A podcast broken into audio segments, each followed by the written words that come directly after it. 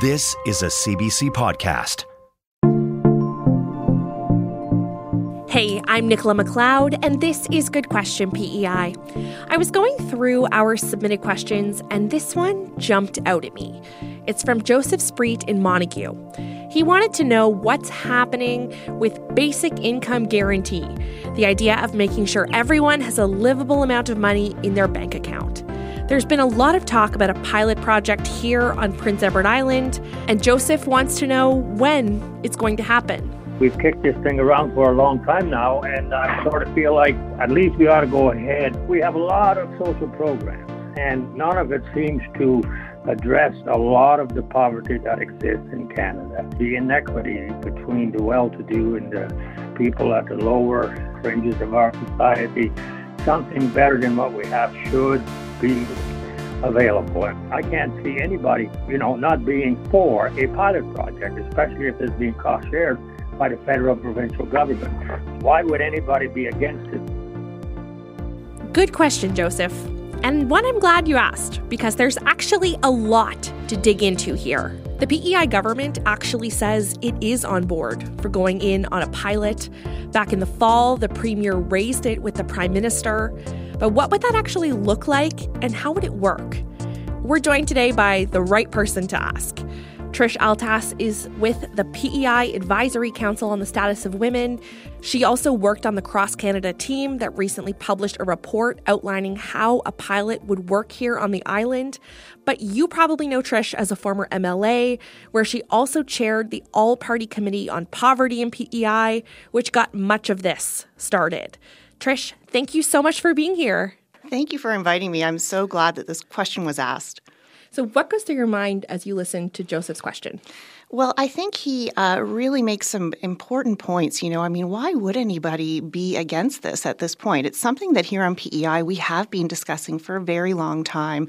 Um, it really started with a grassroots movement. You know, the uh, Working Group for Livable Income here on Prince Edward Island has been working on this issue for many, many years. You know, since then we've seen discussions in the legislature for many years. We've had motions passed by all parties. As you mentioned, the Special Committee on Poverty. You know, we've really seen that support grow here. And in terms of why wouldn't someone support it at this point, there's so much evidence to show it would make such a huge difference. So let's start at the kind of the highest level. What is a basic income guarantee? Right. So, uh, you know, a basic income is an unconditional cash transfer paid to adult residents living in a family with income under a certain threshold. You know, what we've seen since the Special Committee report, which did some of that initial costing, is that this idea of P E I uh, being a demonstration site for a basic income has really grown across the country. There's increasing support. As you mentioned, I was able to be part of a project that I'm really proud of, a report that puts forward a, a detailed model for what a basic income could look like on P E I for a demonstration project. And that report was a really interesting project. Process. Uh, it was a collaborative process with economists, academics, activists, former public servants, and politicians from all political parties at both the federal and provincial levels engaged in this project. So we really have a report that not only shows the economics of it, it also is uh, politically responsible and something that all por- parties should be able to get behind. It can be a little tricky to break down some of the numbers around this. People who are really interested should go check out this report. But I covered the announcement the day you unveiled that report back in the fall. The way we explained it at the time was that more people would get money from this program than you might think. So two adults living together would receive some money from that proposed program until they made about fifty-four thousand dollars. Can you explain how that all breaks down? Yeah, so that model was based on what came from the Special Committee on Poverty report. And the recommendation from that report was that a basic income should be at eighty-five percent of the market basket measure, which is the official poverty line in Canada. So in P E I, uh, you would be looking at the time of this report, uh, I, I believe the numbers were from twenty twenty-two, at uh, a basic income being nineteen thousand two hundred fifty-two dollars for a single adult or twenty-seven thousand two hundred twenty-seven dollars for a family of two adults. So anyone who wasn't making at least that amount would be topped up to that amount. For those then who are earning income over and above that, it would be at a fifty percent reduction rate. So uh, you would still have an incentive to earn income up until uh, the amount of thirty-eight thousand five hundred four dollars for an individual, and as you mentioned, the fifty-four thousand four hundred fifty-four dollars for a family of two adults. So really, we are seeing uh, many Islanders who would benefit from this program. You hear some critics say that, well, why would people work if, if the government's going to just give them money? Uh, so what does the research show us? Yeah, it's, you know, it's certainly a common concern that we hear about this. We haven't seen those large numbers of people uh, that leave the workforce. Instead, actually, we see, you know, people who might choose to take some time out of the workforce to retrain, to upskill, which is actually very important uh, because we do have shortages in many areas where we require people to have a certain set of skills. So we look at our sh- uh, labor shortages in construction industry, for example. We have a, a knowledge-based creative of economy where our labor market is constantly evolving. So allowing people to have that flexibility uh, to feel comfortable enough to know that if they take that time to retrain, there will be an income floor below which they, they will not fall and they will be able to meet their and their family's basic needs is actually really important. We did see some groups who did take some time away from work. For example, young parents might be more likely to spend more time at home uh, when their babies are, are, are young. You might see young people taking more time to retrain before entering the labor market. But overall, those huge drops that people are so afraid of simply don't happen. Uh, again, a basic income is just that. It is basic. It is, again, you know, eighty-five percent below the, the poverty line. It will make sure that everybody can meet their very basic needs. But quite honestly, most people want, you know, more than simply to meet their very, very basic needs. In the modeling, the uh, expected reduction in labor force participation for full-time workers, they expect it will be about half an hour uh, a week on average uh, is what we can expect, which is a very small impact. There's really, there's so much positive for, you know, something, a concern that really just hasn't been shown to be uh, valid. It's so important to to put yourself in the shoes of someone who is experiencing poverty. And it's not hard to imagine that if you don't know if you're going to be able to pay your rent or put food on the table for your family, or if you can't buy a comfortable pair of shoes, you know, for the job that you're going to be standing all day long, you know, these things actually have a significant impact on someone's ability to hold down a job and to be successful in the labor market. It actually supports people to thrive and to To, to be able to maintain employment. Uh, it, it's a real positive all around.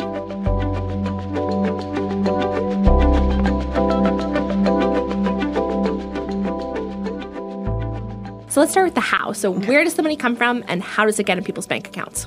So the the idea of the basic income program that's that's put forward in this report is that it, it would be, you know, an income-tested program. So like other similar uh, programs, the child tax benefit, for example, that is calculated strictly based on your income uh, when you file your taxes, and, and you would receive that money through that system. So it would go directly into your bank account as other income-tested programs do.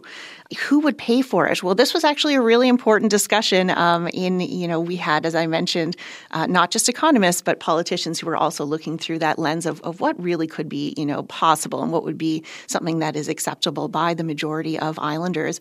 The costs would be incurred through uh, the many programs that are already existing. So, for example, um, social assistance, the cost of that program would be significantly reduced, quite obviously, by a basic income that would not replace it, because we actually do still need to have some immediate assistance available for folks who see a sudden change in their income, because again, this goes through the, the tax system, so it takes, you know, a year to to process and and recalculate. So there would still need to be some support. Any uh, additional tax funding that would be required to pay for this would be the uh, top twenty percent of Islanders who would see a very modest decrease in their after-tax income. Really, the majority of Islanders would benefit from uh, from this program. How do you get that top twenty percent on board? Well, I think we really have to take a step back and look at the larger impacts of a basic income for our society. You know, healthcare is one that we really have to take a look at. We know that we have a crisis in our healthcare system across the board that won't be solved tomorrow at this point.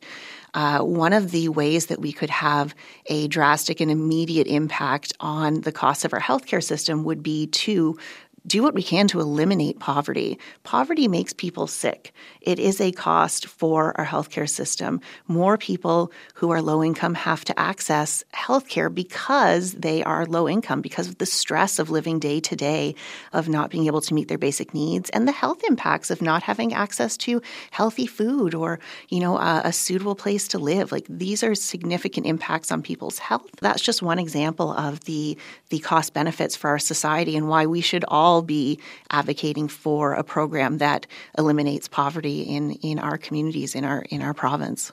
Part of uh, what would be evaluated in a demonstration project on, on Prince Edward Island, and I, I do want to stress that the evaluation for this project will be key and needs to be part of the project from the get-go. It needs to be a, a robust evaluation so that we do have the data to understand the impacts of this program and, and how it works. Um, and th- that's something that we would be able to see quite clearly, but there's certainly very large expected impacts in, as I had mentioned, healthcare and our education system and educational outcomes for young young people, knowing that being in a family that's able to meet their basic needs is, has a uh, would have a huge impact uh, for so many uh, for so many uh, young islanders and low-income families. Uh, so, you know, we would uh, of course see, you know, reduced costs directly in other areas too. So, for example, uh, student loans and student grants. So, you know, those are assessed based on income. So, bringing up that income actually reduces the costs in those areas. There's so many ways that that uh, our society would benefit overall. Earlier, Trish, you had mentioned uh, social assistance. Mm-hmm. So last week, the province announced it was raising social assistance payments by five percent to keep up with rising costs. So that works out to about twenty-five dollars more each month. Uh, shelter rates are also going up by about twenty-five dollars. That will start on Friday. So an adult client on social assistance will now get five hundred thirty-five dollars a month and eight hundred seventy-five dollars to pay their living. So those amounts increase depending on, on whether you have children and, and how many, but many advocates say that that isn't enough money to actually live on. Uh, one person that we reached out to was Regina Yunker. She's currently a social assistance client, uh, and here's what she had to say. I don't know. I think it's a joke, even with the increases. Still not getting enough to get our, our needs met. What really needs to happen is that the government really needs to look into, and I, they hear it all the time, this guaranteed annual income. It doesn't end social programs, but what it will do is it will give people like myself and a lot of my friends that little extra income to have fun. Um, like, I don't have fun. By the end of the month, my check's gone, and that's with me working part-time. As soon as that check comes in on the first, it's gone on the second. There's just no extra income for enjoyment, to go to the movies or whatever. I don't know how to put this except to say I'm getting help from them, what very minimal help, but in the same breath, they need to do more. Trish, how many people do you meet that are like Regina? You know, I think it's really um, important that we think about those those day-to-day things that we take for granted, right? So I think about, you know, when my child is invited to a, a birthday party, and I know that, you know, I'm going to buy a present for for the the friend who they're going to the party, and, and you know, I don't think twice about that. But for someone who is living um, on social assistance, who's living in poverty, that invite uh, can be the difference between, you know, being able to afford the medication that they need that week, or buy the, the food they need to put on the table. You know, no one wants to be in the position to say, well, you can't go to the party because I can't buy a present for your friend. And unfortunately, the truth is that those are the types of choices that people living in poverty have to make. And when you think about the overall impact that has on someone's, you know, basic well-being, you know, we have said for years we have a mental health crisis in this province. Poverty is having a huge impact on that. What does it do to you to hear her say, like, I don't have fun. Like, that's not a part of my life. You know, I really appreciate uh, her speaking up and, and sharing her story. That's not easy. For those who have not, who's been fortunate enough to not experience living with that sort of economic hardship, we don't uh, we don't realize, you know, the the this the impact it has on your basic day-to-day life. To say that you don't have fun, just how do you uh, move forward, you know, with all the things that happen in a day when you, you can say that you you just you're not having there's no positives to look forward to. Um, it's it's heartbreaking to hear, and it doesn't have to happen. We can eliminate poverty in this province and in this country. It is absolutely possible. And when we allow people to live with basic health and dignity, no matter what, I think we'll be amazed at at the results, at what we see. Islanders care about each other. We do. You know, when someone in the community is is experiencing a serious health issue or has, you know, experienced a, a, a dramatic event, we often see communities rallying together to raise money and support those individuals. You know, we do care about our neighbors because we're we're we're close knit, we're connected. So I think that's one of the reasons why P E I is actually a great starting place. There are other reasons though why P E I is is the ideal starting place for basic income in Canada. We are the smallest province, so it's very important to understand the interactions between the provincial government and provincial programs and the federal programs. Uh, for the federal government to be able to uh, demonstrate some of those interactions at the lowest cost possible because we are the smallest province. So that's that is a huge reason to choose P E I.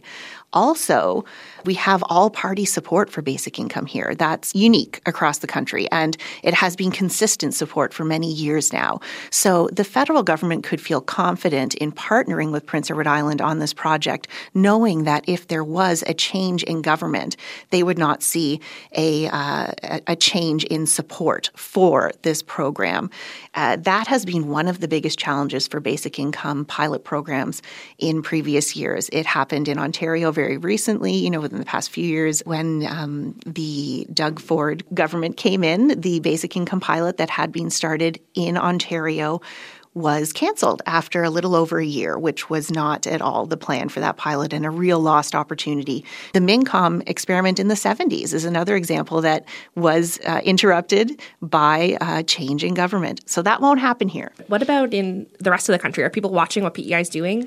Absolutely. It has been so exciting to see the support across the country grow. And in fact, we're actually seeing M Ps from uh, different provinces, not from Prince Edward Island, who are tabling petitions right now that are in support of P E I's basic income demonstration project. It's incredible to see what has started here, this grassroots movement on P E I, and has, has grown in support, is, is really growing in support across the country. So, you know, we're not standing alone on this. We're the little island that could, yet again. Absolutely. I reached out to Minister Barb Ramsey's office. She's Minister of Social Development, so uh, to get an update just on how those discussions with the federal government are going.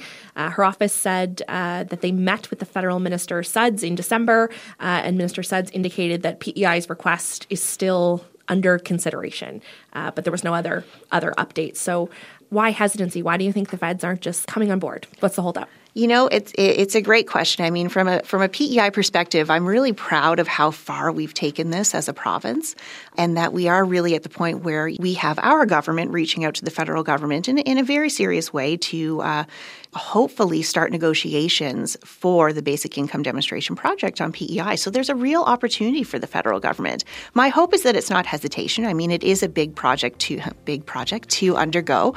It will require a lot of work behind the scenes to to move it forward. This report uh, really does give a strong foundation, but there will still be some things to negotiate uh, uh, at a government level, provincial to federal government. So I, I'm hoping that this is uh, simply just uh, that work being done behind the scenes, and we will see progress soon. However, I do encourage people, if this is an issue that matters to you, let your uh, M L As know, let the minister know, let the premier know that you care about basic income, because we want it to be top of mind in all conversations that happen Uh, between the provincial and federal government. Trish, thank you so much for being here. Thank you so much. Uh, I really appreciate the opportunity to talk about this important topic. And, and uh, again, I encourage Islanders, if basic income matters to you, let your politicians know.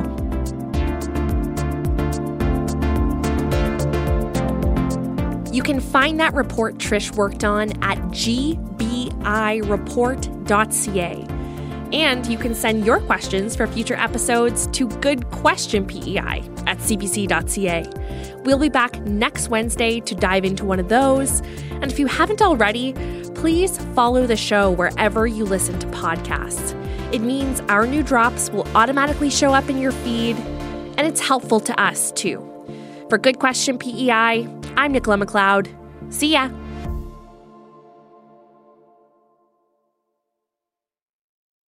For more C B C podcasts, go to cbc.ca slash podcasts.